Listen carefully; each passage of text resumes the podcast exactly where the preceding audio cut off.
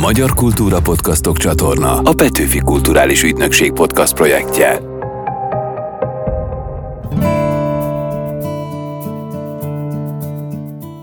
Ez a Talpig Magyar, ahogy a reformkor nyomot hagy, a Petőfi Emlékév hivatalos podcastje, Éréd Ládán vagyok. Mit kíván a magyar nemzet? A márciusi ifjak követelései a 12 pont közül az első a sajtószabadság és cenzúra eltörlése volt. Ezért ebben a műsorban utána járunk annak, hogyan működött a korabeli sajtó, és fellapozzuk a 19. századi újságokat is. A reformkor sajtótermékei közül az egyik legnépszerűbbnek a Pesti Divatlap című heti lap számított, amelynek szerkesztője Vahot Imre ismerte fel Petőfi tehetségét. Ám nem meglepő, hamar összevesztek. Hogy miért? Vahot nem ismerte fel, hogy ő nem lesz Petőfi. Kiderül az is, hogyan működött a cenzúra a 19. században. Vajon legfelül kik döntöttek arról, mi kerülhet nyomtatásba, és mi nem? Fönn a központi szervezet, tehát egy politikai szervezet döntött végül is a sajtónak a sorsáról. 1848-ban Petőfiék szövetkeztek a nyomdászokkal? Nem megszállták a Landerer és Hekenesz nyomdát? Készültek erre a nyomdászok. Előző nap jó előre beáztatták ezeket a papírokat, semmiféle ellenállás nem mutatkozott. Hozzuk a válaszokat. Iratkozzatok fel a csatornánkra, most pedig következik a reformkori lapszemle. A magyar sajtó fellendülését hozó reformkor több neves szerkesztő egyéniséget is adott a magyar irodalomnak. Közülük talán a legismertebb Vahot Imre a Pesti Divatlap szerkesztője volt. Felfedezte Petőfi Sándort, lemorzsolta Kukorica Jancsit, és megszületett a János Vitéz. Vajon mit látott Vahot Petőfiben? Köszöntöm a vonalban Vadárna Gábor irodalomtörténészt. Szia, üdvözöllek! Szia! Kezdjük talán ezzel, mit látott meg benne, és hogyan találkoztak először? Az, hogy pontosan mikor találkoztak először, azt nem tudjuk. Valószínűleg Vörös Marti Mihály vagy Bajza József mutathatta be egymásnak őket, és valószínűleg Vörös Martiék találták ki azt is, hogy a Pesti Divatlapnak Vahot Imre legyen a szerkesztője, és valószínűleg ők találták ki azt is, hogy Vahot Imre mellé Petőfi Sándor jó lenne segédszerkesztőnek, és akkor itt beindult egy üzlet, kiderült, hogy Vahotnak van egy bizonyos érzéke a médiavállalkozások iránt, fel tud futtatni lapokat, és fel tudja futtatni ezt a fiatal tehetséget, akit Petőfi Sándornak hívnak. Tehát akkor tulajdonképpen valószínűleg nem is ő fedezte fel magának, hanem amikor mellé tették, akkor ő kupálta ki, úgymond? Hát valahogy így, igen. Hmm. Nehéz ezt megmondani, volt Pesten egy ellenzéki értelmiségi társaság, aminek Vahot Imre és a testvére Vahot Sándor is a tagjai voltak, és Petőfi tulajdonképpen ebbe a társaságba csöppen bele. Ők azok, akik segítik megjelenni az első kötetét, mert korábban segítenek neki, regényfordítói munkát szereznek, és ők azok, akik ezt az állást megszerzik, ami lehetővé teszi, hogy Petőfi Pestre költözzön, és ekkor indul be Petőfinek a, a nagy irodalmi karrierje. Elmondom, hogy miért kérdeztem ezt így. Volt egy nagyon jó beszélgetésem az Ateneum kiadó jelenlegi vezetőjével. Erre a kiadóra mondják ugye azt, hogy Petőfi kiadója. És egy nagyon izgalmas pont volt itt a Talpig Magyarban, amikor kitértünk arra, hogy vajon jó volt-e az, hogy első körben, amikor jelentkezett a fiatal Petőfi, akkor őt még elküldték, és csak második körben került be. Mit kellett csiszolni Petőfin? Milyen lovat adott alá Vahot? Nehéz kérdés, hogy mit kellett csiszolni, egész egyszerűen egyszer csak bejöttek a dolgok nekik. Nehezen megmondható, hogy mi az, amit egy média szakember mögé tud tenni a dolgoknak. Minden esetre Vahot nagyon adott arra, hogy akit ő felfuttat, az egy komplex megjelenést kapjon. Például elsőként kötött írókkal úgy szerződést, hogy csak nála publikáljanak, ami egy új húzás volt, tehát Petőfit lekötötte a saját lapjához, ezáltal a saját lapjának a védjelet Petőfi. Készítetett róla ábrázolásokat, amelyek megjelentek a labban, tehát lehetett őt látni. Ugye lehet tudni, hogy Petőfi akkoriban népiesnek tekintett ruhába öltözött, és úgy mászkált a városban, hogy a városi polgárok lássák, hogy itt van ez a különös szerzet. Tehát egy komplex programban gondolkozott, és közben Petőfi folyamatosan publikált a labban, tehát ő már azelőtt bizonyos hírnévre tett szert, hogy az első kötete megjelent volna nyomtatásban. És Petőfi személyiségét úgymond alakítgatta Vahot? Vagy, vagy Petőfi tényleg magától érzett rá arra, amit annyiszor szoktunk említeni, hogy hogy mindenki értse, tehát, hogy tudjon szólni az asszonyokhoz is, akár a Pesti divatlapban, legyen mélyebb értelme az írásainak. Tehát nagyon jól megtalálta a közönséget, ebben kellett neki segítség? Valószínűleg Vahot volt az, aki föltette őt erre az útra, ő volt az első, aki hozzásegítette ahhoz, hogy nagyobb léptékben először érezze meg azt, hogy a közönséggel hogyan kell bánni, mit kell csinálni, de azért azt tegyük hozzá, hogy ez nem tartott sokáig, tehát Petőfi gyakorlatilag csak egy évig dolgozott együtt uh-huh. Vahottal, piszok gyorsan összevesztek, együtt is laktak amúgy, tehát a, a Pesti Divatlap szerkesztőségében laktak egy évig, és aztán nagyon összevesztek. 1845-ben Petőfinek azért kell elindulni a vándorútra, mert Vahottal megszakad a kapcsolata, és el kell hagyni a szerkesztőségi szobáját, ahol addig lakott, és utána elég feszült köztük a viszony, tehát Vahot az, aki elindítja, de Petőfi nagyon gyorsan saját útra lép, és Petőfi nem azt, a, azt az utat járja, ami a Vahot által kijelölt siker, sőt, onnantól kezdve folyamatosan el akar ettől szakadni. Ugye ez a természet vadvirágaként bordalokat éneklő, szabados életű népi figura. Ugye nagyon sokan hiszik azt, hogy Petőfi egy részeges, iszákos ember, és a következő kötetei azok tulajdonképpen ennek a cáfolataiként születnek már meg, ahol érzékeny lelkű Biedermeier szerelmes, vagy a felhők ciklus egy romantikus, filozófikus gondolkodót mutat fel, vagy aztán utána politikai szerepet akar vállalni, ami ugye egy iszákos ember uh-huh. számára nem az igazi. Hadd ragadjam meg ezt a csontot egy pillanatra, amit itt az előbb bedobtál, mert ez nagyon izgalmas. Hogy, hogy együtt laktak? Tehát azt még csak-csak megértem, hogy vidékről feljött Petőfi a városba, a nagyvárosban nincs hol laknia, beköltözik, de Vahot Imre is bent élt, ez ilyen kollégium jellegű volt, vagy ez normális volt akkoriban? Ekkoriban normális volt, hogy egy szerkesztőség egy magánlakásban uh-huh. működik, ugye itt nem kell nagy dologra gondolni, tehát nem a nyomda volt ott, meg nem a szedőgépek voltak ott, hanem ugye egy szerkesztőségben mivel foglalkoznak, odaérkezik postán a a szerkesztőségnek az iratanyaga, ott kötnek szerződéseket, tárolnak és kéziratokat, de hát egy nemrégiben indult lapnál ez nem egy olyan nagy mennyiségű iratanyag, és egész egyszerűen ott lakott. Ez egy nagyon szűkös szoba volt állítólag, és Petőfi nem is érezte túl jól magát benne, úgyhogy előfordulhat, hogy nem volt annyira boldogtalan, hogy megszabadult onnan.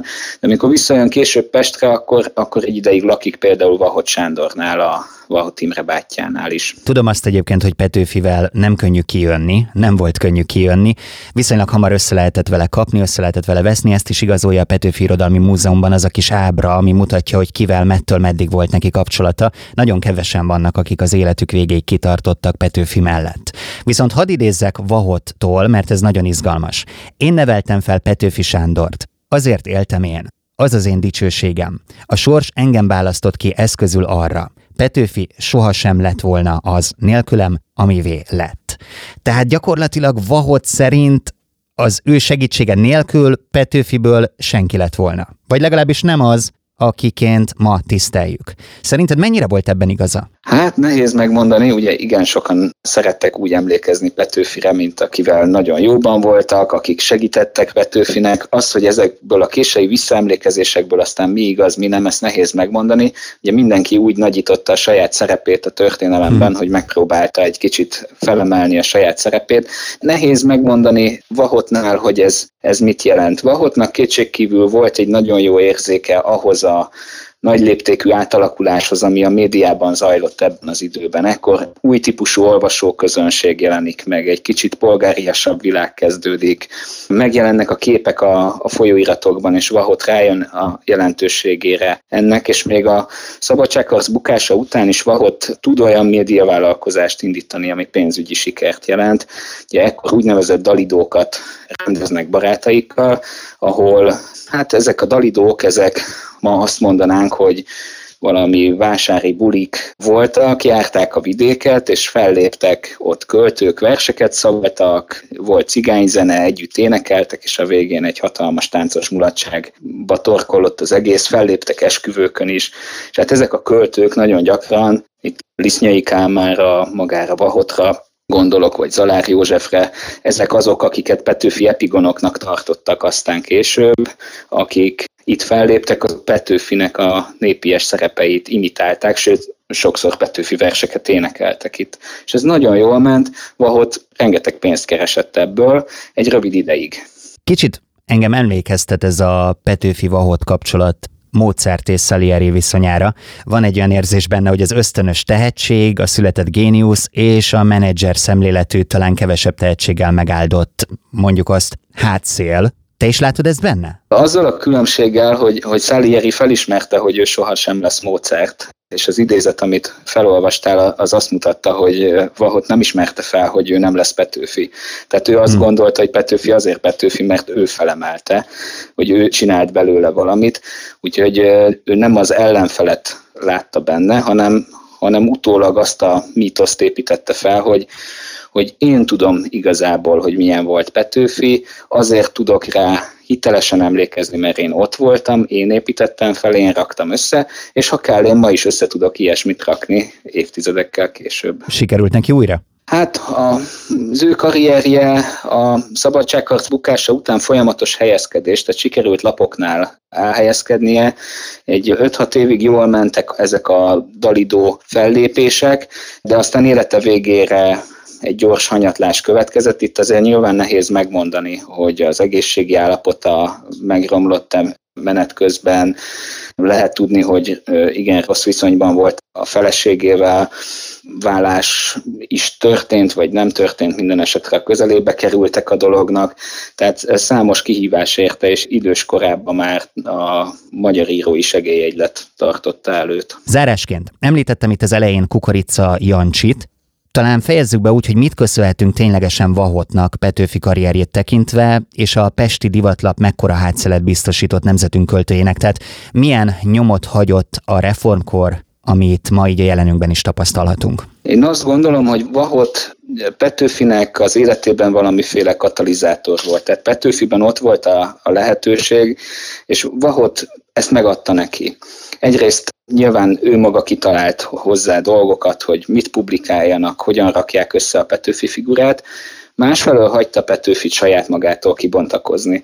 Ugye sokszor elfelejtjük, hogy Vahot főszerkesztő volt, Petőfi pedig segédszerkesztő, de ez azt jelentette, hogy a gyakorlatban szinte Petőfire hagyta a lapszerkesztést, tehát Petőfi volt az, aki a szerkesztőség nevében döntött, válaszolt, nyílt leveleket írt, a szerkesztőség nevében folyamatosan fellépett, tehát Vahotnak talán a legnagyobb érdeme az, hogy fórumot biztosított Petőfinek, és támogatta azt, hogy Petőfi Petőfivé váljon. Gábor, nagyon szépen köszönöm a beszélgetést. Köszönöm szépen.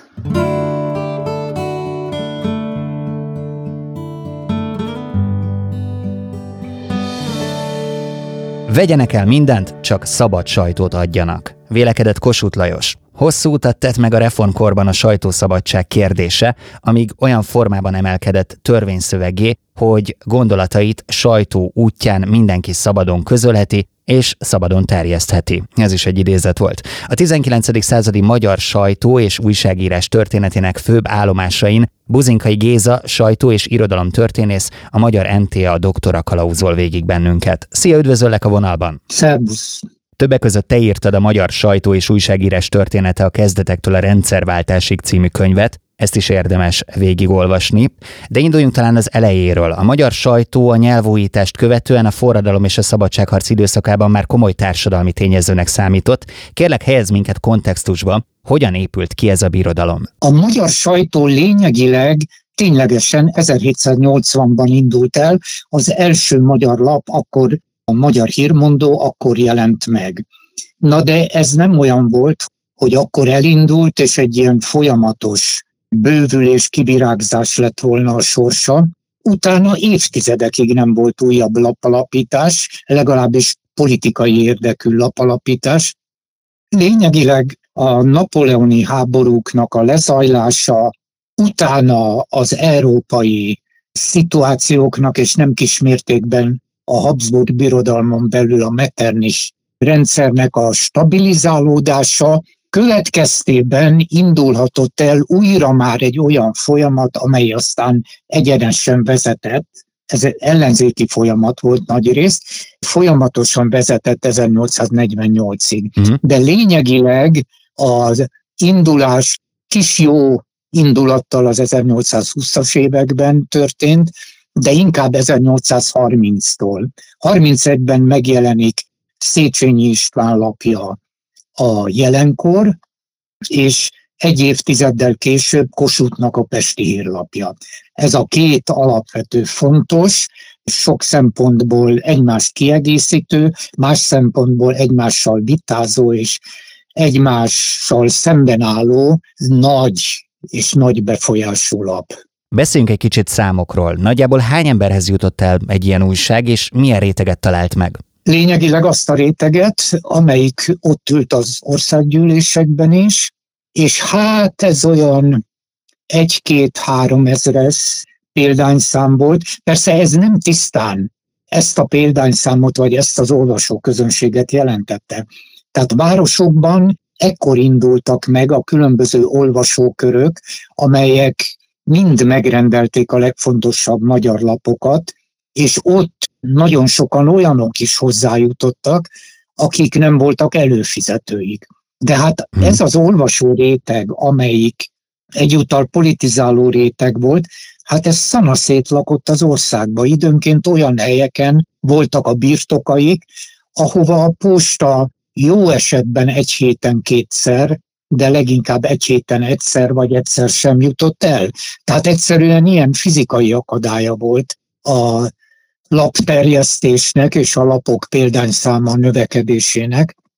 Tehát ezek az egy-két ezres példányszámok, amik már szép példányszámot jelentettek az 1830-as években, hát ez az 1840-es évtizedben, és akkor a Pesti Hírlap, a Kossuth-féle Pesti Hírlapnak a fantasztikus fölfutása révén ez ilyen 5-6 ezres példányszámot hm. jelentett, de maga az olvasóközönség az mondom sokkal-sokkal nagyobb kört foglalt magába. Beszéljünk egy kicsit a fekete bárányról, mert mielőtt ugye a sajtószabadságot említhetjük, mindenképpen érintenünk kell a cenzúra fogalmát. Tencsics Mihály azt mondta, hol szolgalélek nincs, zsarnok nem támadhat. Uh-huh. Hogyan működött a cenzúra? Kik és milyen szempontok alapján dolgoztak? Hát a cenzúra az együtt jelent meg, illetve közvetlen azután jelent meg, hogy a nyomdászat föltűnt. Tehát a 16. század közepétől kezdve ugyanis addig az írásbeliség az egy-egy példányt jelentett,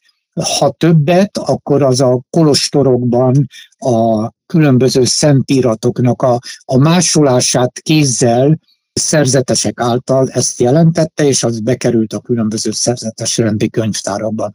Ezt változtatta meg alapvetően a könyvnyomtatás a 16. század közepétől kezdve, a gondolatoknak az ellenőrzése, attól függ, hogy honnan nézzük az egész kérdéskört, az, hogy mindenki a szó szerinti értelemben szabadon, és ennek egy tágabb terjesztési lehetősége legyen, ez egyébként soha sehol nem valósult meg, és ez tulajdonképpen egy abszurd követelés. Egyébként Táncsics Mihály, ha már említette őt, nagyon szimpatikus, mondhatnám vonzó valaki volt, de hát egy rendkívül naív, és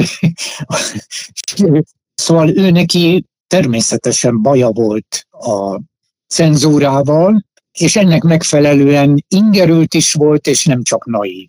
Nézzük egy picit a gyakorlati oldalát a dolognak. Ez azt jelentette, hogy mielőtt valami nyomtatásba kerülhetett, azelőtt el kellett küldeni a cenzornak, és ő gyakorlatilag bármit kihúzhatott belőle, és csak akkor jelenhetett meg az a valami, hogyha mondjuk azokat a részeket ténylegesen kivették? Először is a cenzúrának ekkor már volt két alapvető formája. Az egyik volt az előzetes cenzúra, ez amit említett, tehát amit a cenzor megnézett, és a cenzor javaslatai alapján kellett átdolgozni vagy jóvá hagyni, és az utólagos cenzúra. Tehát amikor egy mű megjelent, és ez volt általában Nyugat-Európában is mindenfelé a megszokottnak nevezhető cenzúra. Tehát amikor megjelenhetett a mű, csak a terjesztés elé voltak különböző akadályok vagy szempontok gördítve. Na most a, a cenzúra azért nem úgy működött, hogy egy cenzor eldöntötte. Egészen az 1840-es évek elejéig egy darab cenzor volt, vagy legalábbis az irányította. 1802-ben állították föl a budai könyvcenzúra hivatalt, tehát annak a munkatársa, aztán később munkatársai, hát azok a Pesti Egyetem tanárai voltak, sőt az egyik, Havas József, az az egyetem jogi karának a dékánya. Ezek komoly jogi felkészültségű emberek voltak, akik szakemberek voltak, és nem volt döntési jogkörük, hanem az udvari kamarának fölterjesztették a javaslatukat. Uh-huh. És aztán fönn a központi udvari szervezet, tehát egy politikai szervezet döntött végül is a könyvnek a sorsáról, vagy a cikknek a sorsáról, a sajtónak a sorsáról. Előttem a 12 pont kinyomtatott plakátja, mit kíván a magyar nemzet, legyen béke, szabadság és egyetértés. És rögtön az első pont, kívánjuk a sajtó szabadságát, cenzúra eltörlését. Hát persze, persze. Igen, és akkor most Ebből menjünk tovább, mert hogy Petőfi így nyilatkozott ezután.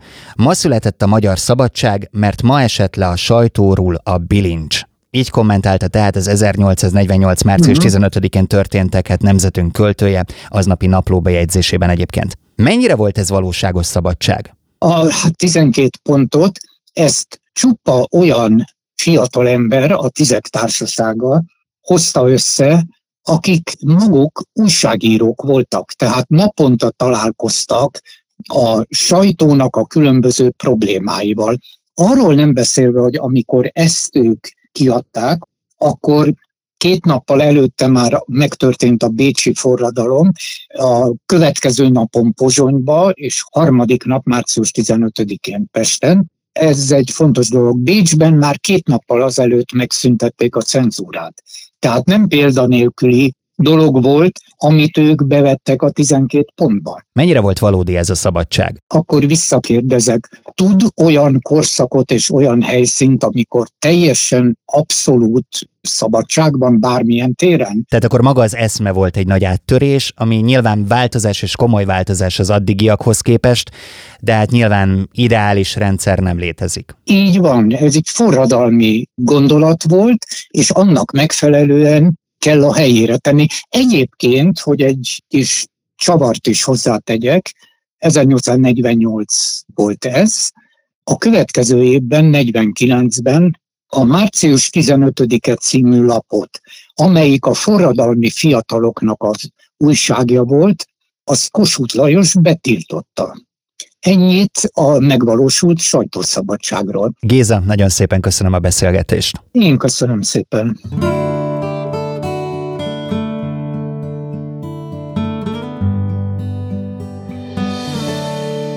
Hogyan nyomtatták ki a márciusi ifjak a nemzeti dalt? És hogyan a forradalmi követelések híres 12 pontját? Ezeket a kérdéseket járjuk körbe nyomdatechnikai és történelmi szempontból dr. Rózsafalvi Zsuzsanna, a Petőfi Irodalmi Múzeum kézirattára főosztályvezetőjének segítségével. Szia, köszöntelek a stúdióban! Szervusz, köszöntöm a hallgatókat és téged is. A Petőfi Irodalmi Múzeumban őrzitek azon vassajtók egyikét, amelyeken az 1848 márciusi forradalom röplapjait kinyomtatták, méghozzá a Landerer és Hekenász nyomdájánál.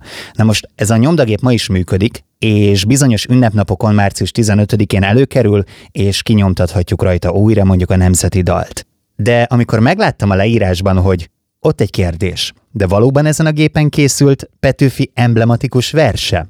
A válasz egyszerű, nem, de majdnem. Én elmosolyodtam, hogy, hogy majdnem. Ez a nyomdagép a Landerer Hekenest társas cégnek az épületében volt, akkor, amikor ezt a két röplapot, tehát a 12 pontot és a nemzeti dalt nyomták. Nagyon sokan úgy hiszik, hogy ezen a gépen készült a nemzeti dal, de azt egy Dingler sajtón készítették. A Kolumbia sajtó abban az épületben volt, a Landerer Hekenász cég épületében volt, amikor a két röplapot nyomtatták, a 12 pontot és a nemzeti dalt. Azonban volt egy felosztás, az egyik gépen a Dingler sajtón készült a nemzeti dal, és a 12 pontot készítették ezen az emblematikus gépen a Kolumbia sajtón. És a nemzeti dalos gép az hova lett? A Dingler. A Dingleres sajtónak az utóélete nem egészen tisztázott. Egy kutatási folyamatban vagyunk, hogy feltérképezzük, hogy hová is kerülhetett ez a gép. Egyrészt a Budapest Történeti Múzeumban van egy ilyen típusú sajtó, kettő darabot rendelt Landerer. Ahhoz, hogy ténylegesen átlássuk itt az erőviszonyokat, érdemes egy picit megvizsgálni, hogyan működött ez a Landerer és Hekenest dinamika? Melyikőjük mivel foglalkozott? Miért voltak ők egy jó páros? Onnan kezdeném tulajdonképpen a történetet, hogy akkor, amikor a Nemzeti Dalt és a 12 pontot kinyomtatták, nagyon kevés nyomda működött Pesten, illetve Budán. Négy-öt olyan hely lehetett, ahol ez megtörténhetett. Éppen ezért a márciusi ifjak nem sok hely közül tudtak választani. Legfontosabb kapcsolataik a Emi Gustav kiadóvállalattal, illetve a Landerer Hekenász céggel voltak, így kézenfekvő volt, hogy ezt a helyet választották maguknak a Nemzeti Dal, illetve a 12 pontnak a kinyomtatásához. És hogyha jól tudom, akkor Hekenászt inkább a kiadványpolitikát határozta meg, Landerer pedig a nyomdát és az ahhoz kapcsolódó munkálatokat vezette. Igen, ez így van. 1841-ben hozták létre ezt a társas céget, mind a két személy, tehát Landerer Is, és Hekenászt is azonban már korábban kezdte meg a pályáját. Hekenász Gusztáv 34-ben vásárolta meg a könyvkiadó vállalatát, viszont nem volt nyomdája. Landerernek viszont nyomdája volt, de nem kapott engedélyt kiadói tevékenységre így ők fúzióra léptek, és 41-ben beadtak egy kérvényt a helytartó tanácshoz, és a helytartó tanács nagyjából egy 4-5 éves procedúrát követően adta meg a működési engedélyüket, így lényegében társas cégként 46-ban tudtak működni. Mindvégig volt ez a felosztás, hogy Landerer a nyomdavállalatért volt felelős, még Hekenász Gusztáv az írókkal tartotta a kapcsolatot, ő gyűjtötte be a kéziratokat, ő volt az, aki a kapcsolati hálót lényegében irányította. Ez a helytartó tanács, ez egy kulcsfogalom, erre majd még visszatérünk, de előtte ugye elkezdted mondani, hogy miért éppen őket választották a fiatalok. Nyilván benne van az, hogy ismerték a tulajdonost, a nyomdászokat, a szedőket, tehát volt egy ilyen kapcsolódás kapcsolat, de ott van egy másik szál is, hogy tulajdonképpen talán a legjelentősebb, hanem ténylegesen a legjelentősebb újságok, illetve kiadványok ebből a nyomdából származtak. Legalábbis a márciusi ifjak tekintetében. Igen, ez pontosan így van. Nagyon fontos sajtótermékeket adtak ki a Landerer Hekenes kiadóvállalatban. Például Kossuth Lajosnak a Pesti hírlapja jelent itt meg. Azt hiszem azt lehet mondani, hogy a Pesti hírlap az első olyan politikai napilap volt, amely óriási népszerűségre tett szert. Páratlan példányszámban jelentek meg a lapok, 5200 eladott példány volt fénykorukban, de itt jelent meg a Jóka és Petőfi által szerkesztett életképek is. Ezekhez a sajtótermékekhez a márciusi ifjak így Jóka és Petőfi is kötődött, tehát kézenfekvő volt, hogy ezt a kiadóvállalatot választják. Brutális számokat említettél, pláne, hogyha hozzávesszük azt, hogy nem csak aki megvásárolta, az olvasta, hanem ez így kézről kézre járt, ha jól tudom, voltak akár ilyen olvasókörök is. Mennyire volt ez ténylegesen befolyásos? Tehát szerinted tartottak ezektől az írásoktól akkoriban? Igen, mindenképpen befolyással bírt mind a két lap, amelyeket említettem, az életképek is, illetve a Pesti hírlap is. A Pesti hírlapnál pontos számok maradtak fenn, az 5200 eladott példányszámból nagyjából 1500 maradt Pesten, a többi pedig vidékre került, és a vidéki kaszinók, olvasókörök, és hát nyilvánvaló, hogy az emberek is adták egymás között ezeket a lapokat. És pontosan azért, mert ennyire mérvadóak voltak ezek a lapok, a cenzúra ellenőrizte őket, ugyanaz a helytartó tanács tartotta a cenzúrát a kezében, mint aki a könyvárusi vagy a nyomda alapításnak a jogait kiadta. Ezt lényegében úgy kell elképzelni, mint hogyha a belügyminisztériumnak az elődjéről beszélnénk. Elsőre, amikor arról beszélünk, hogy nyomda, akkor könnyen asszociálunk arra, hogy ez egy eléggé száraz téma. Aztán rájön az ember, hogy sok minden rekonstruálható, konkrétan a reformkori történelmünkből is a nyomda segítségével. Van egy bejátszásom, Novokrescsenszkov Tamással, aki vándornyomdász, a 94. ünnepi könyvhéten beszélgettünk, érdemes visszahallgatni az ezzel kapcsolatos epizódot. Viszont van egy mondata, van egy gondolata, amit abban a beszélgetésben nem sütöttem el. Azt hiszem, hogy idevág, erről vagyok kíváncsi a véleményedre, mert ez szerintem választathat arra is, hogy hogyan lehetett elérni, hogy a helytartó tanácssal ne alakuljon ki vita? Mert akkor pedig más eljárásra nedvesített papírt használtak. És ennek most egy vizsgálatát tervezzük a Landerer nyomda éjségében, mert ennek, ha alaposan meg tudjuk kutatni, akkor lehet, hogy átértékelődik annak az ideje, hogy hogy tört ki a forradalom. Hoppá. Mert hogy? Mert hogy fel voltak készülve a forradalomra a Landerer. De ez nem egy negyedórás vagy 20 perces dolg volt a felkészülése, hanem akár több napos. És lehet, hogy ennek már előszele több napja volt. Egyébként erről szakértőkkel már beszélgettünk. Egészen biztos az, hogy Petőfiék nem megszállták a nyomdát, hanem összekacsintottak landererékkel, mert hogy tulajdonképpen nem lehetett volna ezt így ilyen formában kivitelezni, de ha a landererék beleállnak, akkor viszont borul a nyomdabirodalmuk. Igen, így van, de a Landerert utána mindenféle aljas árulónak, besugónak lehorták, és mostanában talán egy ilyen történelmi revíziója lesz, hogy ez az ember egy tisztességes ember volt. Tudta, és rettentő éleseszű ember volt, ez biztos, támogatta. Szóval ebből az derül ki számomra, hogy ez egy megtervezett dolog volt, nem is annyira megszállása a nyomdának, csak éppen ezzel a helytartó tanácssal nem akartak összeveszni, illetve lerombolni az egész Landerer és Hekenest birodalmat, ezért ez egy kicsit így titokban történt, hiszen ezekhez a nyomtatványokhoz azért elő kellett készülni. Igen, hát rongypapírra nyomták a nemzeti dalt, illetve a 12 pontot is, hogyha bármelyik tárlatunkra eljönnek, vagy esetleg az Országos Széchenyi Könyvtárnak a Vershaza című tárlatát a hallgatók megtekintik, akkor abból nyilvánvalóvá válik, hogy nem a mai értelemben vett papírt, hanem egy rongyból készült, vastagabb típusú papírt használtak, amelyre ha nyomni szeretne egy nyomdász, akkor jó előre, de legalább 24-48 órával korábban be kell áztatni a papírt. Hogy erre készülnek a márciusi ifjak, ez kiszivárgott a városi tanács, talán a rendőrség is tudhatott erről, és valóban, hogyha végigolvassuk a korszak emlékiratait, akkor az látható, hogy készültek erre a nyomdászok. Előző nap jó előre beáztatták ezeket a papírokat, és már a belépésnél is csak egy jelképes nyomdafoglalás volt, ezt a gépet és ezt a sajtót lefoglaljuk, de semmiféle ellenállás nem mutatkozott. Hogy mennyire különbözőképpen reagált Hekenászt és Landerer erre a történetre, erre a történésre, az abból is sejthető, hogy Hekenászt távol maradt az eseményektől. Tehát ő is pontosan tudta, de nem ment be aznap a kiadóhivatalba, noha beszokott menni.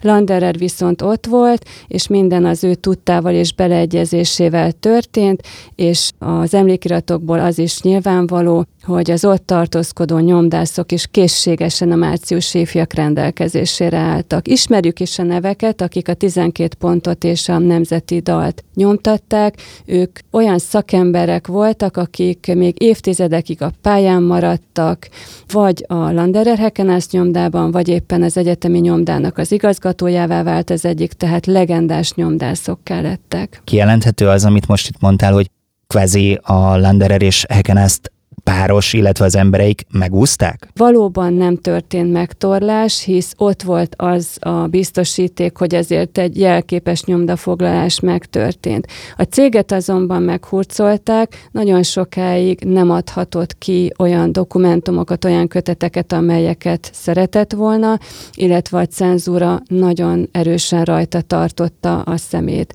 Egyébként Landerer ezt követően megbetegedett, és 54-ben nagyon korán, fiatalon elhunyt, Hekenászt vitte tovább a céget, és hát mind a kettőjük kapcsán a besúgó jelző előfordul a szakirodalomban, újabban inkább Hekenászra gondolják azt, hogy kapcsolatban lehetett az udvari körökkel. Térjünk vissza egy a végén egy kicsit még a nemzeti dalra, illetve a 12 pontra is. Tényleg igaz az a legenda, hogy Petőfi ott hagyta a jegyzeteit, és fejből kellett újra rekonstruálnia például a nemzeti dalt? Igen, hát a korabeli visszaemlékezések, Ács Mihálynak a visszaemlékezése például igen ezt mondja, hogy Trégerede asztalához leült, és fejből leírta a nemzeti dalnak a szövegét, és amint elkészült az első verszak, rögtön le is téptek a papírból egy darabot, és ment a hm. nyomdászokhoz, és így ott született ez a a kézirat. Egyébként ennek a versnek van egy másik kézirata is, ezt a Nemzeti Könyvtár őrzi, az egy tisztázat ehhez képest, de ez volt az eredeti, ami valóban ott volt a 60 és Szép utca sarkán működő Landerer Hekenász kiadóban. Nyilván a kézirattár főosztályvezetőjeként azért elég sokat vizsgálódtál. Valamit közelről nagyítóval nézve, ki tudsz emelni, amit észrevettél, és ami téged is meglepett, különleges volt, akár egy kunkarítás, akár egy sorszám, akár egy dátum, bármi? Hát nagyon sok érdekességet lehet felfedezni mind a kéziraton, mind pedig a nyomtatványokon. Hogyha aukciókra elmegyünk, és megnézzük a, például a Nemzeti Dalnak a példányait, akkor azt lehet látni, hogy nagyon sok szedés tükrű Nemzeti Dallal találkozunk. De valójában ezzel vigyázni kell, mert Lényegében a születése pillanatától kezdve akár egy héten belül is vidéki nyomdákba újra szedték. Tehát amikor azt hmm. gondoljuk, hogy ez akkor és ott a Landererben készült, azért óvatosnak kell lenni, be kell hasonlítani egy olyan példányhoz, amelyet mondjuk Petőfi szignált. Van is ilyen. Például Arany Jánosnak ajándékozott egy nemzeti dal példányt. Tehát nem szabad elhinni, hogy mindegyik 48-ban nyomtatott nemzeti dal, az az a nemzeti dal. Petőfi kézírása pedig igen jelentőség teljesen változott, és az íráskép alapján nagyjából be lehet határolni, hogy melyik évben írta Petőfi a kéziratokat. Ez de izgalmas, egyszer egy grafológussal ezeket meg kéne vizsgálnunk itt a műsorban. Zsuzsanna, nagyon szépen köszönöm a beszélgetést. Köszönöm szépen, hogy itt lehettem. Ez volt a Talpig Magyar, ahogy a reformkor nyomot hagy, a Petőfi Emlékév hivatalos műsora, amelyben ezúttal a 19. századi sajtó működéséről hallhattatok. Ha tetszett az adás, iratkozzatok fel ide a Magyar Kultúra Podcastok csatornára, hallgassátok meg a korábbi epizódokat, és figyeljétek az értesítéseket az új részekről. Még több reformkori érdekességért pedig látogassatok el a petőfi.hu-ra. Köszönöm a figyelmeteket kollégáim, a Talpig Magyarok, Sivák Péter, Csali Anna Mária, Péceli Dóri, Cakó Gergely és Szemök Bálint nevében. Most tegyük el az újságot, várlak benneteket legközelebb is, én Rédl vagyok. További jó podcast hallgatást kívánok! A Magyar Kultúra Podcastok csatorna a Petőfi Kulturális Ügynökség podcast projektje.